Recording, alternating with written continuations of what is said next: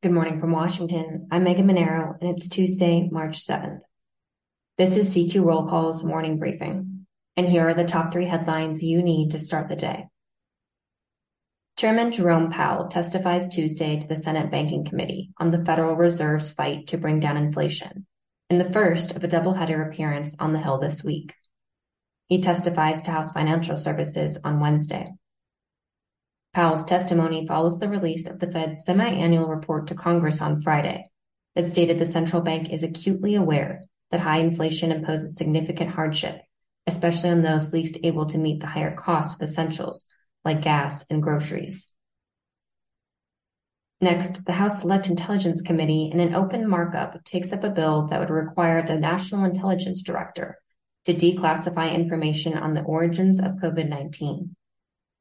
Lawmakers are also expected to vote later this week on the Senate's identical version of the legislation. Top Republicans are increasingly convinced that the virus leaked from a lab in Wuhan, China, and are seeking documents and testimony from 40 federal officials and academics involved in the early days of the pandemic response. And finally, the Senate is still expected to vote on a House passed measure blocking the district's new criminal code even after the chairman of the DC Council sought to withdraw the city bill that made the change. The vote is expected as early as Wednesday.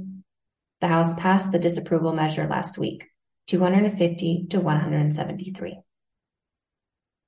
Check CQ.com throughout the day for developing policy news. And for all of us in the CQ Roll Call newsroom, I'm Megan Mineiro. Thanks for listening.